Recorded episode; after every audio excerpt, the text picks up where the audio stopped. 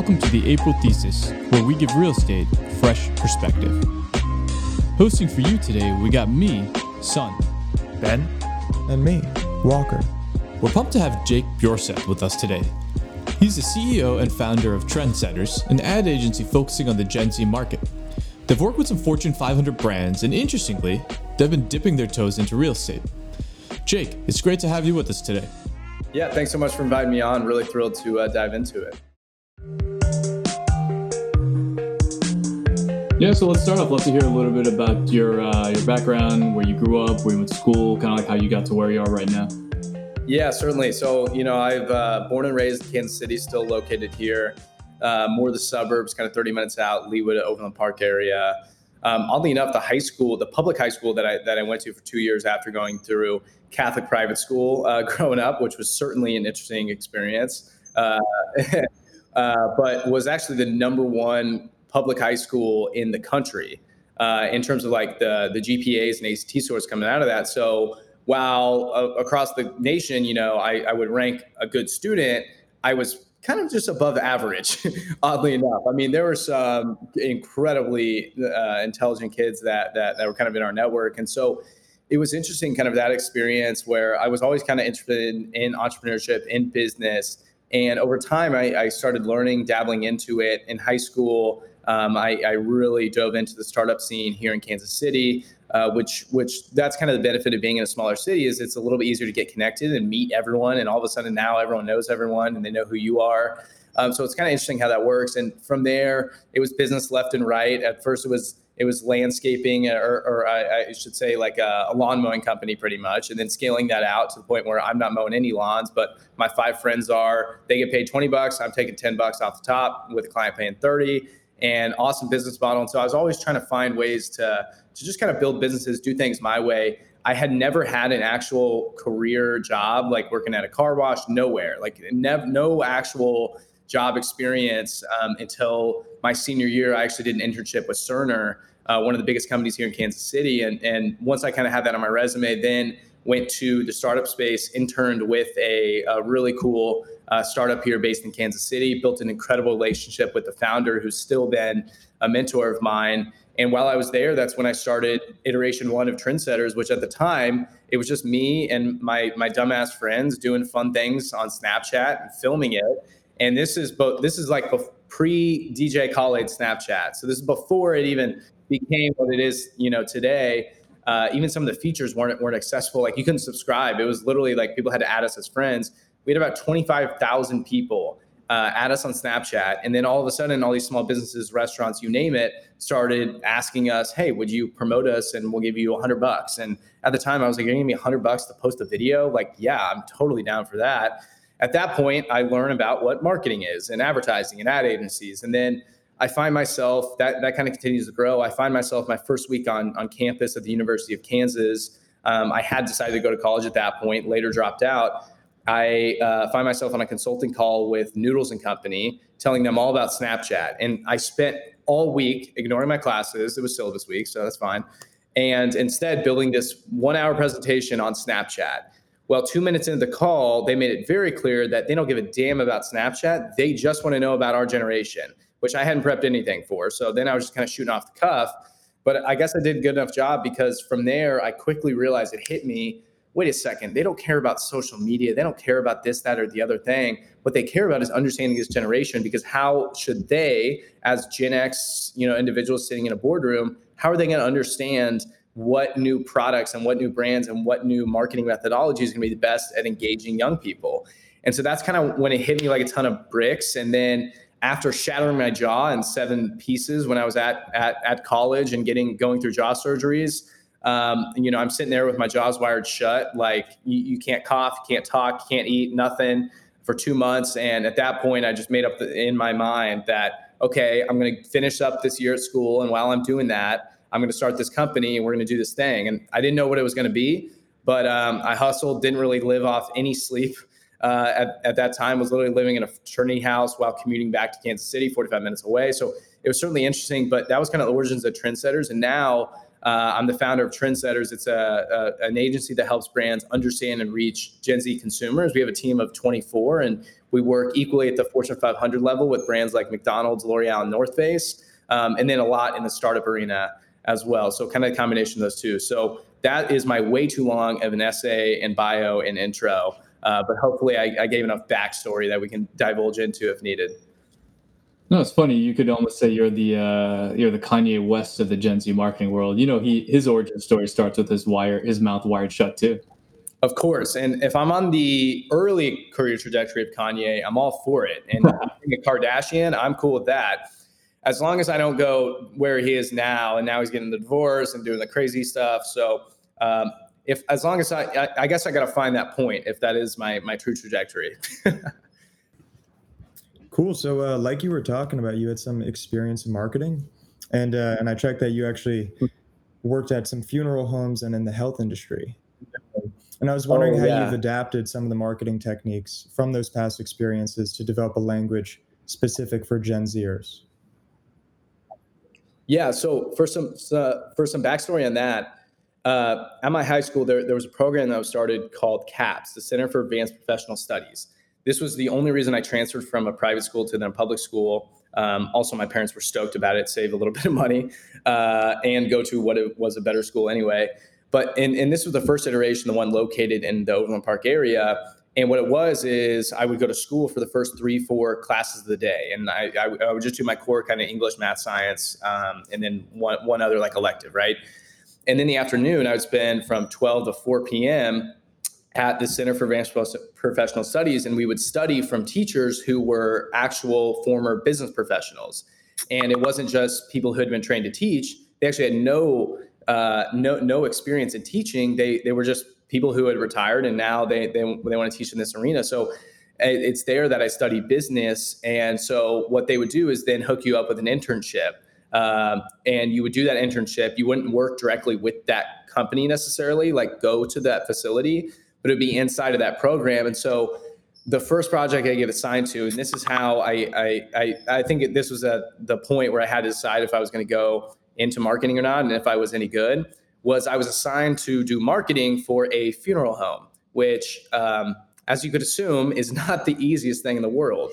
Uh, so so that was kind of that that experience and and kind of the initial origins um, there. But but I would say you know a large part of my marketing marketing background and how that's been developed um, is not necessarily through any institution, any system, any kind of courses, you name it. While I certainly dabble into a lot of information education, it's been more so doing it. I think kids today, especially when I look at Gen Z, your average 12 year old today has a better understanding of marketing than I would argue a college graduate in the 80s because the 12 year old today the, the amount of information, ads, content that they're seeing on a daily basis from brands is just such a higher number. They know how to create a quick 15 second video based on the latest trend and make it go viral. They're looking at their analytics and whether they're doing so consciously or subconsciously, um, they're, they're, still kind of analyzing all that data. So it's wildly interesting to see that. And what's so fascinating is this next generation of consumers is not just consumers, but they're creators as well. And I think as we see the, the next decade for brands, that'll be a trend that we continue to see kind of rise. As you're, so that's super interesting because to me that sounds like basically Gen Zers are almost like advertisers themselves. Mm-hmm. And so when you're talking to brands early on, how are you how are you explaining this to them where it's not so much like okay we'll go to an ad agency and then they'll make us you know a palette of options across our channels and all this other stuff it's much more like okay I have to engage with these people because they're kind of like contractors in a certain sense. Like, how do you thread that needle with brands who are not used to working with influencers? Yeah, so it's it's funny because they come to us and, and what we do is we reverse this question on them and then it all all of a sudden kind of makes sense. We ask them, hey, why were you interested in potentially working with us? Or what what what stood out to you? Oh, well, you're Gen Z, so I would assume you know Gen Z best, right? And we say, totally agree. But the reality is we we know Gen Z from an agency perspective and on all these campaigns and from a marketing and business strategy perspective, but your Gen Z consumers and potential consumers, they know what they want best.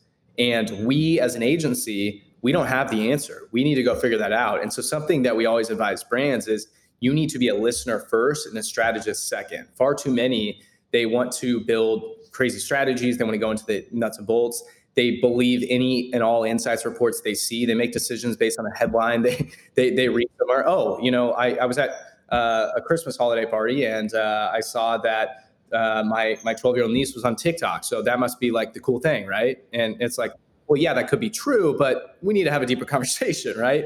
So that's kind of uh, that's kind of how we approach it, and that's what we advise all brands is we need to be brands of tomorrow need to listen first and create whether it's content, marketing, products, services, you name it. They need to create accordingly to that listening. And the reality is the ability to listen nowadays is greater than it's ever been because you can send a tweet out you can go you can go do it in advanced search on twitter and see what everyone's talking about uh, in regards to your brand you can go directly see that and so that, that's what we're always advising our brands is look we're an agency we we like to formulate a lot of the insights and answers and, and create ideas based on those but the reality is we as an agency we don't have the answers your end consumers do and that's the case whether it's gen z millennials you name it. That's the case across the board. I think it's just this generation is is far more maybe empowered to do so.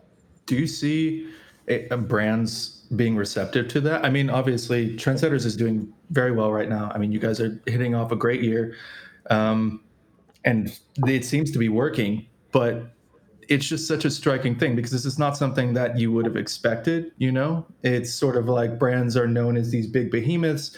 They come in they have 15 different agencies. Like it's a very structured thing and all of a sudden it's very decentralized. It's sort of like co-creation of these ads or these you know campaigns or whatever with their consumers.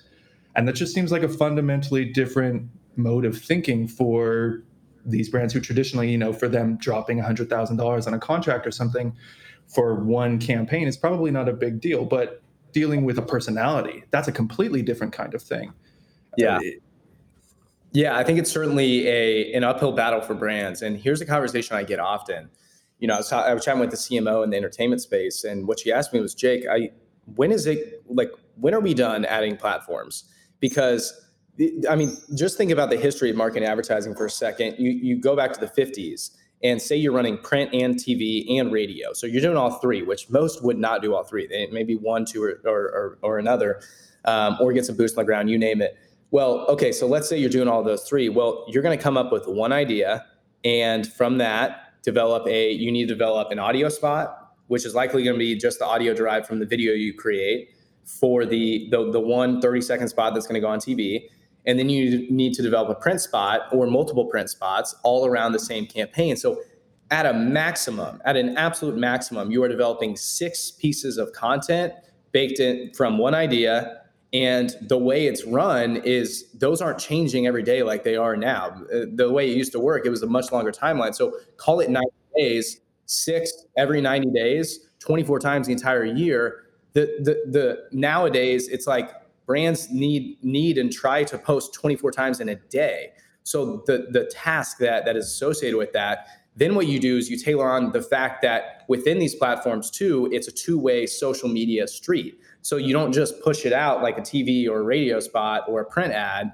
You have to push it out and then you have to engage and then you have to respond and you have to answer DMs and the platforms keep just adding up uh, you know, ju- just just last year, I think before TikTok's popularity, what what was it? It was Facebook, Instagram, maybe Pinterest, depending on where you're at. It was Twitter, LinkedIn. Finally, became more of like a consumer thing. It's still not totally. IGTV was going to be the big new thing.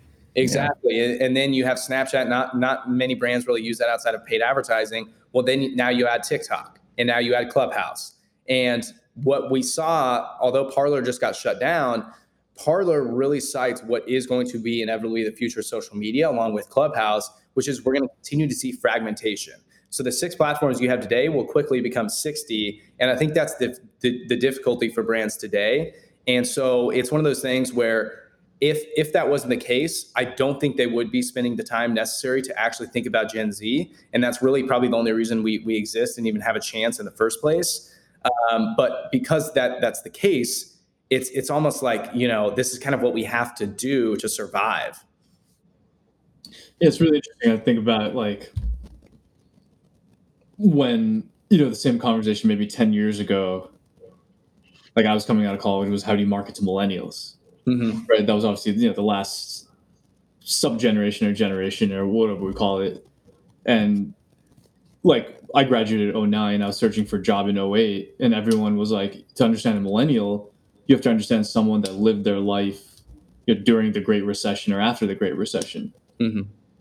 And it's almost like that, you know, there was kind of like a cutoff, right? Like, I think I would even break down millennials into people that graduated college before 09 or after 09. Yeah, yeah. Being the East Coast, a lot of it was before 09 working in finance and big business was everyone did it like if you had a good if you had good grades at any college and you're trying to go work in new york that's what you did and then uh, post 09 you have more people going to like facebook going to the tech industry going to silicon valley again from this part of the small small part of the world bubble that i, I grew up i feel like there was there a defining moment for gen z because obviously covid is a defining moment for everybody but was there a similar like equivalent to the Great Recession that you see that kind of like created a, an anchor point? Yeah. So so the Great Recession is an interesting one. It has affected Gen Z, but it's done so subconsciously. It's not something uh, that that could have been done at a conscious level. So so take myself. I'm 21 years old. So the older parts of Gen Z would be 24 now, maybe 23 likely. Um, so so for myself in 2008 um, obviously, I mentioned growing up like Leawood Overland Park. It's a nice area. you know, my parents weren't we weren't going to Cabo every weekend by any means, though. Uh, but but we did okay for ourselves, right? But in 2008, I can vividly remember no vacations within that two year window. Uh, dad was actually financial advisor. Mom was a mortgage lender. So like the two worst spots to be in for a recession of of the the, the housing market, right?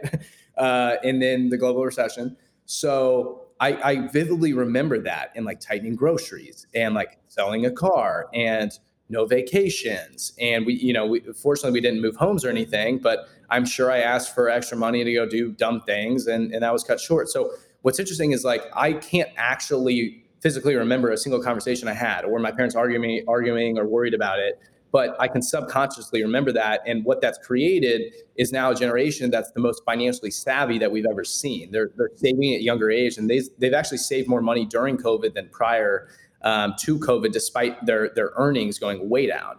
Um, so, so all really fascinating subject matter. So I would say that that's really the first one. We're going to forget about that one though, because what has happened in, in 2020 is going to take precedent. And what we're going to see post COVID is certainly this has had an impact on so many industries and so many consumers. But something to keep in mind is there's a reason we educate people when they're at a younger age. It's because their minds are young, they're mendable, your personality changes, you don't really know who you are yet, you're learning, you're you're curious. And when that's the case, I mean, think back to yourself at, at a personal level, who you were at 14, 16, 18, 20, and 22. The, the the gaps between how different you were in terms of a character are much wider than it would be from that same time window, call it 30 to 40. While certainly you can change between 30 and 40, it's not as steep of a gap, you know. Um, you know, there, there, there's kids in Gen Z that I, or I guess anyone could reference high school middle school. It's like, oh, I went through an emo phase, and then I was like totally into like this sport, and then like I got cut from the team, so then I was like into this thing, and then I was into chess, like you name it. So, so it's just interesting to keep that in mind. So, COVID will be the new kind of deciding one. And what we're going to see post COVID, what we're advising all of our clients, this is really interesting and, and kind of difficult for us to even even even like promote, is all the insights that have happened prior. They, I don't want to say they, they don't stand, but there's there needs to be an asterisk because the reality is who we're going to see coming out of this is going to be entirely different. And I think we'll see a lot more positives. I think we'll also see a lot more negatives, but we're really almost like wiping the the slate kind of clean. Um, I would say then the other two that that are underlying and not as talked about enough um, is is going to be school shootings and then mental health crisis, which I kind of loop into a negative subconscious feeling. You know, seventy five percent of Gen Z uh, is going to suffer a symptom of a mental illness before the age of twenty five. So we're, we're starting to see this mental health crisis, which is brought on by a lot of things. Something to keep in mind, obviously testing and our awareness of it is better. So, so that's obviously really vital to, to kind of note. Um, but of course, there's no denying the impact of digital and social and other technology and, and connection and, um, you know, pandemics um, leading to no more graduations and, and no more kind of physical events. So proms, homecomings, you name it. These are milestones in people's lives that have kind of gone away. So I think uh, you know, I, I, guess the answer pre-COVID would have been 08 financial crisis, then those other two I mentioned. But now the answer is 90% um, 20 all the events that have taken place in 2020 and i guess now we have to include like the first couple weeks in 2021 as well. Hopefully we can cut it there. I'm i'm i'm, I'm hoping. That's interesting. Um, you were mentioning because we were just talking about the fragmentation in platforms and social media definitely has a role to play in the mental health crisis in this country and in the world as a whole. I'm curious diving in a little bit more on that with you how are you how are you advising the brands that you are advising on this given that they need to be on all these channels their message needs to be positive? Like are they aware of this or is this something that they are going well it's not really my problem it's up to the platform to decide sort of the you know thing that we're seeing play out on a national scale right now mm-hmm. so it's it's something that we're we're actually about to start working with a client in that space um, so i'm really interested to work with them um, but there, there's a set and, and this is something that we, that we did this year that's new. So when, when we set goals as a company, I'm I'm very against setting um, what I would consider kind of vanity goals, um, such as call it revenue, employee headcount, clients, um, a lot of things that I probably used to set. But but now we're at at to the spot where it's like, okay, I don't have to worry about that as much. Instead, I want to focus on impact. So, so we set a list of like five clear objectives that we want to work to solve, and and I can go through them all. But but one of those is that mental health crisis. So what we're rising for all of our client partners is how can we continue to support this? What what can we do? Uh, whether that's L'Oreal in the beauty space or someone in the counseling and therapy space, you name it. All brands, I think, need to be cognizant of it, but they also need to understand that this is arguably one of the most complex problems because it, it's a it's a social media and digital media and, and information problem. It's a societal problem it's a parental and fam, fam, uh, family relationship problem. Uh, it also uh, a, lo- a, lot of my own kind of independent kind of readings and, and research. It's also a physical health problem as well. There, there's no denying the the impact of inflammation of the brain coming from really poor foods and what that does. Um, and and there's incredible kind of research in that. Um, so I think it's just such a complex problem that brands shouldn't be using this like they have used other movements such as sustainability or such as you know civil civil rights and equity things of that nature uh, as something just to jump on. But i think it's something they need to be cognizant of especially for large employers. You take a brand like mcdonald's for example they employ 1.9 million people. And that, that that's a, a very large city right um, and so brands like that, you, you don't need to just be thinking about the consumer side, but also even internal. And, and something, one of the projects we actually did with McDonald's was we created a thank you campaign when COVID happened uh, in about May when this was released, where it was it was McDonald's executives and, and this kind of emotional kind of video. And we didn't even push it out to consumers. It ended up getting leaked and released out to them, and, and, and it went bonkers, and it was really great reach. But all it was was us thanking the employees, the people who were, you know, were literally on at that point then the front lines, risking their lives to give someone that that bag with a smile on it. That just means so much. So it's um it's a difficult one and I would say, you know, brands need to be cognizant of it, but make sure it's not like some of the other movements, especially like sustainability. Don't just speak to it because it's super tricky. Yeah, totally. I mean, with different, uh, like, I mean, Netflix coming out with the social dilemma, it's like a really pertinent issue. Everyone's really talking about how um, the importance of social media market, marketing, but also um, the negative drawbacks of it. And if you could go a little bit more into um, how you're trying to make your brands conscious of it. I know that this thank you campaign and you working with different clients, but you know, considering that social media is such an important way to reach your consumer, but it's also something that is really drawing in, drawing them in for such long hours, and um, making it hard for them to trying to feel like they're both doing something that's productive, but also um, ultimately they're trying to be sold something. So how do you kind of find that balance between yeah. yes, we're conscious of what we're doing, but we're also trying to accomplish an objective of selling you something? Yeah, I mean, at its core, um, I would say at a personal level, I have a very u- utilitarian perspective on things of this nature. And I'm always looking at, okay, well, what's a great investment in terms of time, energy, resources that leads to the greatest results?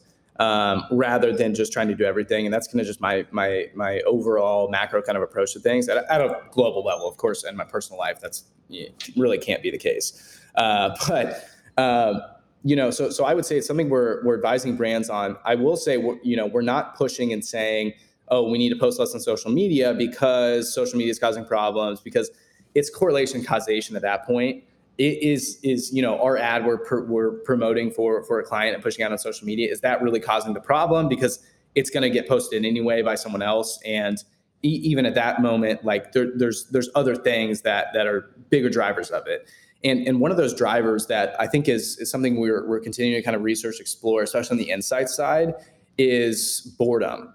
It's this is a generation that has, and, and this is kind of the problem of so many platforms and so much content. And now there's like a streaming service for everything. Like Coca Cola is going to have a streaming service tomorrow. Coca Cola Plus subscribe for five dollars, watch this can of Coke get opened on a loop 24 7, right? I mean, it's insane. But the problem of that this generation has faced, and I think that affects us most. Um, just had a consulting call uh, about this yesterday with a large fashion brand. It's there, there's there's zero moments of boredom, and what that creates is just it's dopamine, dopamine, dopamine, dopamine all the time, and it's nonstop. And if you take a second, and, and I have conversations with individuals, focus groups, things of that nature, and, and and you ask people, hey, when was the last time you spent 30 minutes just with yourself, just thinking, right? Just thinking, right? And a lot of people can't remember last time that was the case. And generations of the past, though, you know, when, when you're, uh, what, what do you do at 2 a.m. in the morning? You, are not going to go onto your laptop and search the new Netflix show. Like you don't have access to that, right? You, you just kind of sit there, maybe read a book, but, but you're thinking about yourself and you're letting yourself kind of experience that moment of boredom. So I think that's the thing we're pushing for brands is ensuring that we don't become these dopamine content engines and that we're not using kind of consumers' evolutionary kind of biases against them.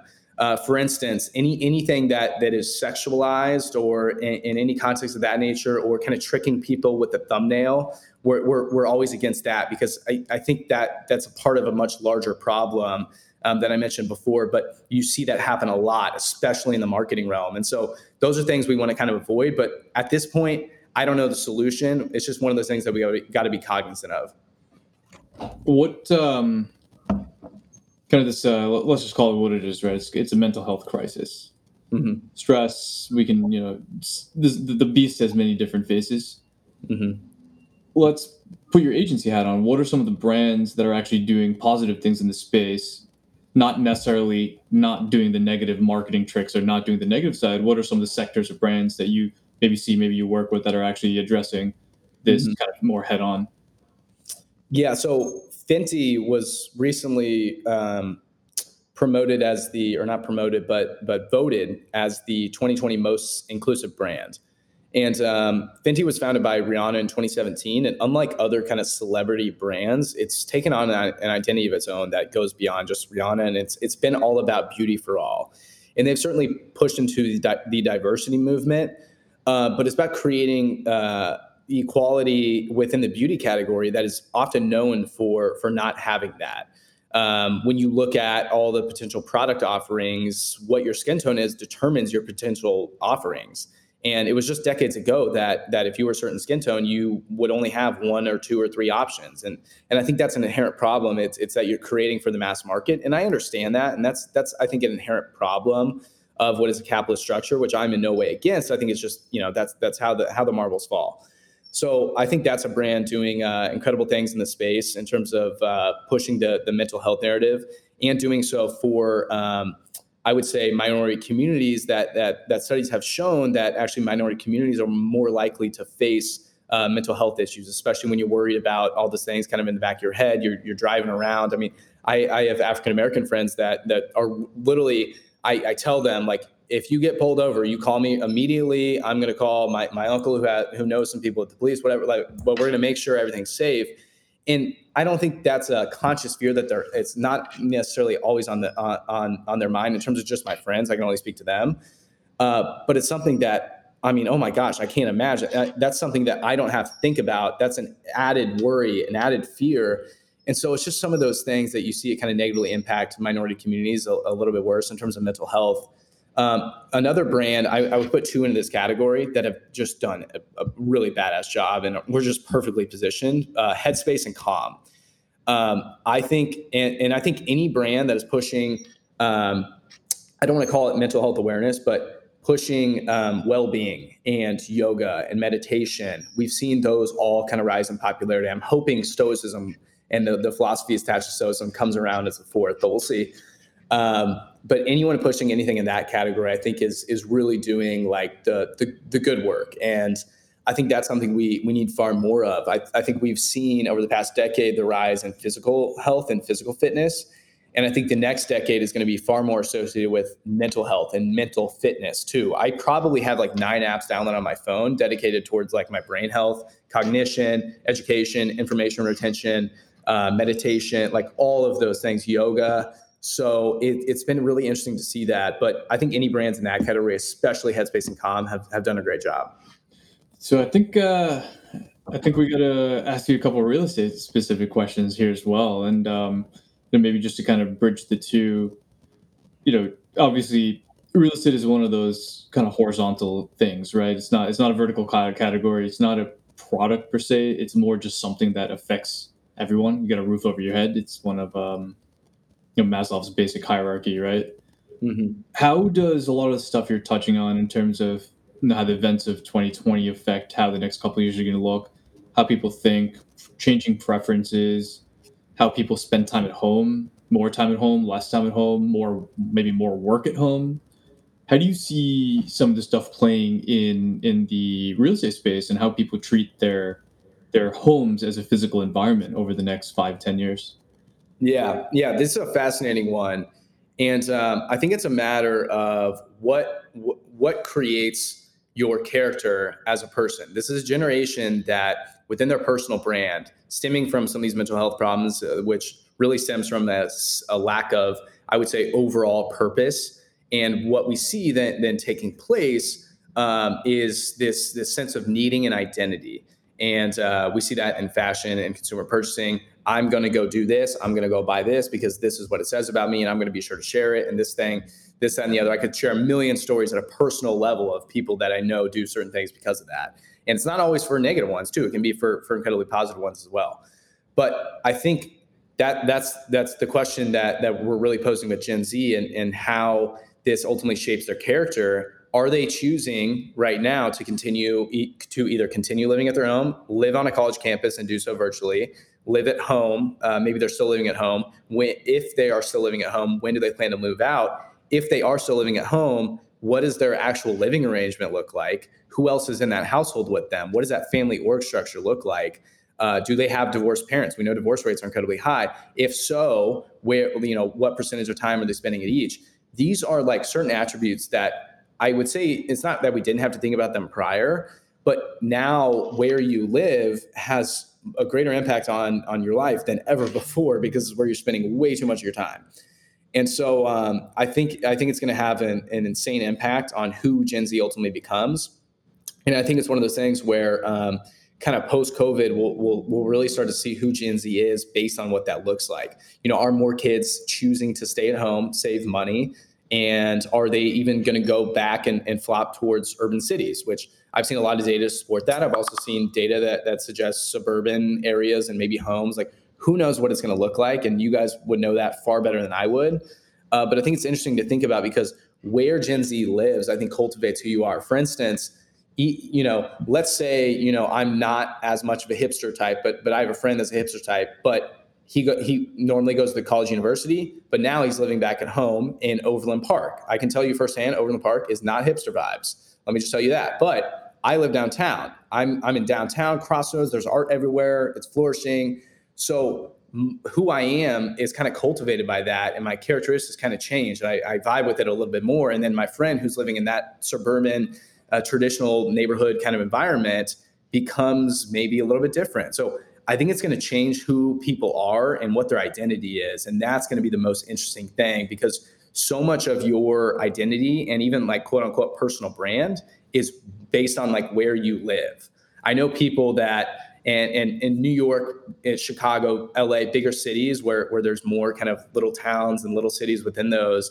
But even in Kansas City, like, do you live in Westport? Do you live in the Plaza? Do you live in the Crossroads? Do you live in downtown? Like, where do you live in the River Market? Where you kind of live, like, almost says something about you, which which is so fascinating in in the real estate space. is that uh, and actually Walker, you might be able to answer this question too.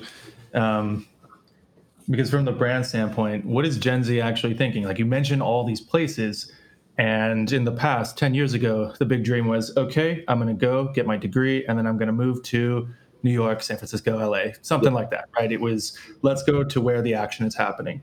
And as we're seeing, a lot of second tier cities are now getting love from people who are exodusing from these, you know, former uh, glorious places. I mean, I think they're going to come back. They'll get bored. But um, the idea that I have is, you know, what is it that you and your generation are actually looking at? Not just from a brand standpoint, but like, what is it? Is it the big cities, or do you feel liberated enough with where technology is? that you don't necessarily have to go to a big city to i mean you're in the heart you're in the heartland right now right Trndsttrs is in the heartland you don't need to necessarily be in new york city it might not even be to your advantage are other people in your generation doing the same thing? Is this is this you know what your generation's going to be known for? I guess.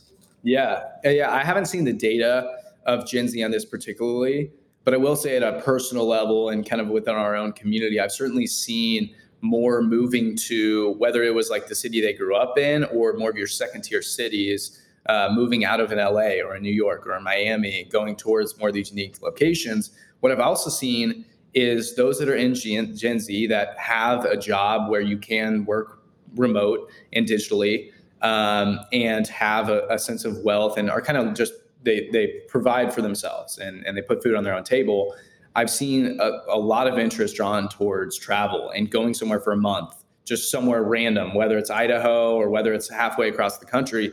I can tell tell you even myself, like I'm legitimately thinking my, my lease is up here in April. I'm legitimately thinking about doing one month in every single city uh, or in 12 different cities for for the year past that. Like so I'm that, doing that right now. I'm not even a Gen Zer. that ass. I, that's that's what I think I'm going to go down. I'm going to have to ask you for more, for more deets on that. I don't know if I should be doing Airbnb or VRBO, but whatever it is, um, I think that's really honest conversations that are taking place. Um, and uh, yeah, it'll be interesting to see. I definitely think Gen Zers are moving out of major cities right now. Um, I think people, especially Gen Zers, are just really valuing space because, you know, a couple months ago, prior to prior to COVID, we saw people not really care if they're in like a 100 square foot studio, as long as they're in the Lower East Side and they have restaurants and bars nearby. But now people are siloed into their own spaces and can't really see friends. So that's why people, especially moving from New York to a city like Austin, where you can get three times the amount of space for the same price and have a garden and feel like you have your own um, environment that you can create. And that's just not something you can get in New York. Interestingly, though, you see so many people moving out of major cities, but also equally a lot of people moving in. Three million people have moved out of New York. And um, about the same amount of people have moved in only with the displacement of 70,000 people. So I think although Gen Zers are running away from major cities because of the stigma it gets of being so expensive for such small spaces, at the same time, uh, my brother and his friends have been able to lock in an Upper East Side brownstone for uh, an eighth of the price it was a year ago. So I think some people are definitely seeing an opportunity here to still stay in their hometown um, but other people are also looking at as a moment to venture into unknown territory.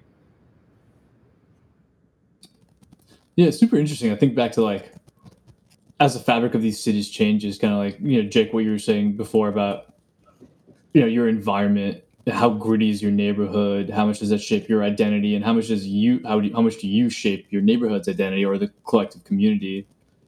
Combined with kind of what what Walker's saying right now, um, it's like, what if you, you know, rewound the clock back to 1980, mm-hmm. and you saw these trends where where you know 30 people of 30 uh, yeah 30 years old and above were fleeing the cities, and people 30 years and under were coming to the city obviously because as rents get cheaper, and you have interesting things like Soho, right? Like Soho, which used to be, I don't know, I wasn't alive back then, but which used to be apparently not the nicest neighborhood.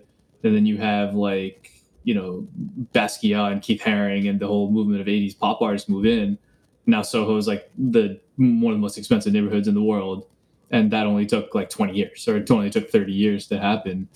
Like I, I sit here, look at the New York City map, and I'm like, okay, what's gonna be the next Soho? Look at like downtown LA, look at Chicago, look at these areas. Um, I graduated from University of Michigan in an interesting time in 2009, and you know Detroit was Detroit was probably at the bottom financially as a city. I mean, there were just acres of the city where like this the the government shut off traffic lights, they shut off fire services, they shut off police service because no one lived there. I mean, you hear the term urban blight, like Detroit probably pioneered that, unfortunately. But then you had all these like really interesting creative people that would just go and like essentially inherit or just take over an old Ford factory, mm-hmm. 10 acre size factory, and turn it into this beautiful hub for artists, experiment with eco farming. You still have the infrastructure of a big city, but now since rents are cheap, what are some of those interesting things that come out of it? You know, a lot of people now, I know the buzzword is commercial kitchens. Yeah. It's like the kind of the first thing you're seeing come out of this cheaper commercial rent in downtown cities. Kind of like wonder what is um, you know, what are those interesting things we're going to see come out of this? Yeah, yeah, no, I think that's uh, that that's certainly fascinating, and I think another thing on those uh, kind of relevant to this subject would be uh, the idea of what would be like a hype house, right? Uh, that's something fascinating that I, I don't know what the actual financial uh, looks like. I know like typically an investment firm kind of runs the bill for it, and then something, and then the brand deal over here. But I wonder if that becomes more of more of a trend where where it could be a luxury place with so many people living in it together. I'm sure it's absolute chaos. I could never do that. No one would want to do that with me in the first place. But uh, but I I mean you guys you guys know the real estate game better than me. So what do you, what do you guys think of that concept? Like is that an actual trend that could catch on? Not not always that you have to go be an influencer, but like if I was a software developer, uh, let me move in with 11 of my software dev homies and we'll be able to afford some crazy spot in LA. Yeah, I mean, tech's been doing it for the last 20 years. It's sort of like the story, right? I mm-hmm. created my company in my garage. That's immortalized in our culture. So, uh, absolutely. And we are seeing a transition from commercial real estate into residential. So we know that spaces and these novel spaces, right, are opening up. And if you're a developer or you're an artist or something like that, and all of a sudden this office building that you thought was cool, now you know maybe you can go live in it. Man, why not? And you pay less than you would be paying. That's that is an interesting trend. I mean, we're we're still collecting data on that, but it is starting to point towards interesting usages for sure.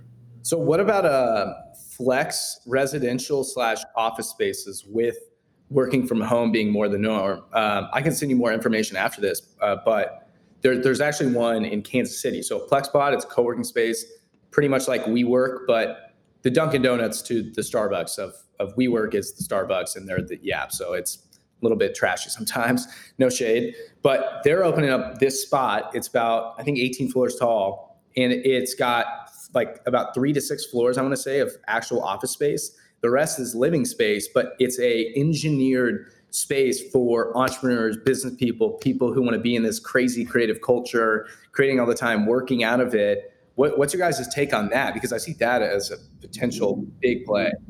I think uh, Sun probably can jump in with a more uh, industry happy answer. I can tell you personally, though, that is quite literally the description that I was giving before for what I'm doing right now. I mean, if I had a position like that where I could, you know, live and then my office space sort of is just right there, either in the same building or even within the same floor, that that would be the ideal. I mean, that's what I'm looking for because as you said, like I want to be around other creative people. I want to be around other people who are on the same kind of uh, work schedule or vibe or just, you know, being around other entrepreneurs that is an addictive thing and it's also very helpful when you're building a business but from you know general trend sense Sun, what do you think? Yeah super interesting. It's like if if i hear you describe it the way you describe it it almost like sounds like the way you describe a college dorm. Yeah. Right? like you're not necessarily i mean yeah obviously a ton of you know in the east coast version of the uh, california garage is the uh, is the college dorm right? You're there with your buddies you're bored of working on your math homework so you start a company together. And I think um, it's really interesting because you, you have this amazing vibe. You're near people. You run into people on the floor. You know everyone, or you don't know everybody. You just have this kind of communal feel. But now it seems like what you're, you know, Jake. Just before we hit record on this, you were talking about how like we're almost you know, potentially three semesters of of people not physically being there.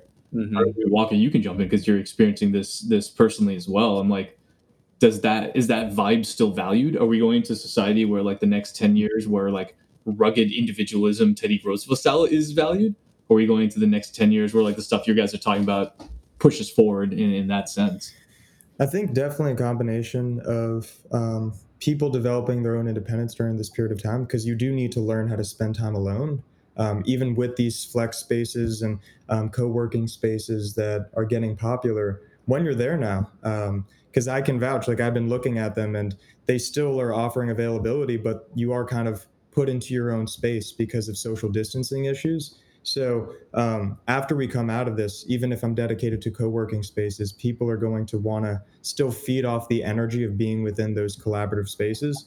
But I think that rugged individualism is still going to be there because people are going to really come out of this with a strong head on their shoulders because they need to deal with how they spend their time, how they manage their own um, anxieties, their mental illness, their mental health. And um, you can't do that by kind of getting bored with a math problem and then turning over to your friend and collaborating and getting that boost of energy. You kind of need to just solve with it, um, solve that totally alone. Uh, even if you're in a co-working space, you're going to be kind of in a WeWork stuck in a corner and not really feeling that um, collaborative ethos. So.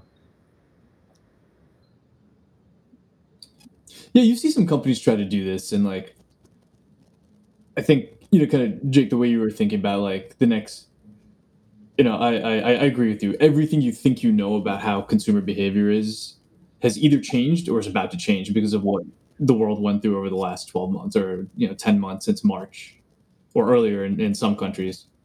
Like what is how is that going to change in real estate? You know we think about this all the time because obviously you know we're all working on a real estate tech company here we don't think that we've seen the full extent yet. You know, people say the you know don't catch the falling knife, or um, you know we haven't seen the the last shoe drop, and there's thousands of idioms about that. Real estate is just slow, and it's slow because you got to get not only the four of us discussing our personal preferences, you got to get pretty much everyone at some scale to kind of like understand, hey, how do I want to be? Do I want to be more individual? Do I want to be more collaborative? How much do I want to risk health? How much do I want to risk, you know, just the, the pleasures of being around other people? And I think real estate is it's, it's going to change a lot. It's going to change a lot, and a lot of you know you you're in a good position to see the data and see the trends of how those are changing on a very micro basis. And I almost want to want to ask you like, what do you see it?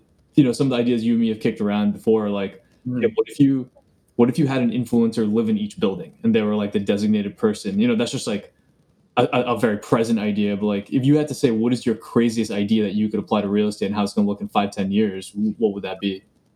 Yeah, I mean, I think that influencer trend is, is something you're going to see more of because I think something that uh, you know we're, we're talking about this idea of kind of a work slash live at home kind of flex space, right? This community oriented, and I think uh, when you look at more of your luxury kind of apartments, I, I guess I wouldn't necessarily say always luxury, but but I'm sure there there's there's complexes in, in New York and other cities where okay, pretty much everyone that lives here is young, is doing kind of this this this thing, and it's kind of this this certain environment, and and that's kind of the the situation I'm in here, where it's like we we have a few professional athletes here, and then everyone else is just like all young people. Like it's hard to find anyone over the age of 30 here um, at, at my apartment complex, and they've they uh, uh, it's it's one light and then there's two, there's also a two light here. But they've branded themselves so incredibly well to the point where they'll have 100% occupancy like pretty much year round it, it, it kind of gets ludicrous but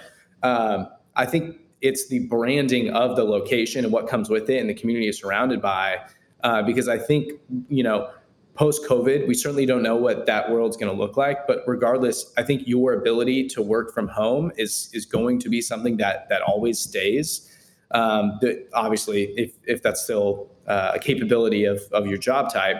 So so that's kind of my stance on that. And so I think kind of with that in mind, it, will be interesting to see how uh, how communities and like complexes and apartment buildings can brand the community and, and really let that thrive rather than your traditional sense of okay here's our spot and here's the amenities and it's the same as the amenities down the street you know and maybe some are nicer than the other but then the rents the rent price is going to go with it too so it's like what what value are you adding that no one else can add? Because anyone can have a pool anyone can have this you know hot tub thing and sauna and gym whatever. But what is like the the the the I guess the emotional value attached to it where they get a sense of pride getting a chance to live at that area. And I think that influencer strategy is one that, uh, you know, if I'm in that arena, that's something I would jump on immediately. Because if you can have a big name located there that's creating content, always promoting it because it's happening inside of that sometimes. Similarly, the the fans and the reach of that audience base, it's like even if you're not a fan of that individual, I would want to be associated with that because oh, if I live in the same spot as them, it's not that I'm going to become famous too, but it's like oh, well, famous people live here, like it must be a good spot. And so, I think uh, I think that's a trend that that that should likely bubble up. Uh, but but we'll see because, like you said, real estate tends to be a little bit slow in a lot of arenas. Uh, but hopefully, they can catch on to it before influencers, as we know it, kind of evolve and and, and potentially change. Yeah, that makes sense, and we're uh, obviously interesting to see how the next how this all unfolds over the next couple months and years. Mm-hmm. All right, ready for some uh, rapid fire questions, Jake? Each one, yeah. you can give a one word answer. Okay. The biggest difference between millennials and Gen Z is action. Mm. Kansas City is the best at barbecue. Ooh, interesting. I support that one. Yeah. what is the if you could uh, on your 12 month road trip yeah you could be in uh, one city tomorrow as your first location where are you going palawan philippines uh yeah ah. nice nice what's a, what's your favorite brand that you've ever worked with mcdonald's because when i was six years old i was just obsessed with the brand and when we started the company i was like if i can work with one brand that's it made it happen really excited. awesome, man. Well, look, dude, we got to wrap up here. We uh, really enjoyed having you on, Jake, and we uh, look forward to doing this at some point in the near future again. Thanks so much for having me on. This was an incredible conversation.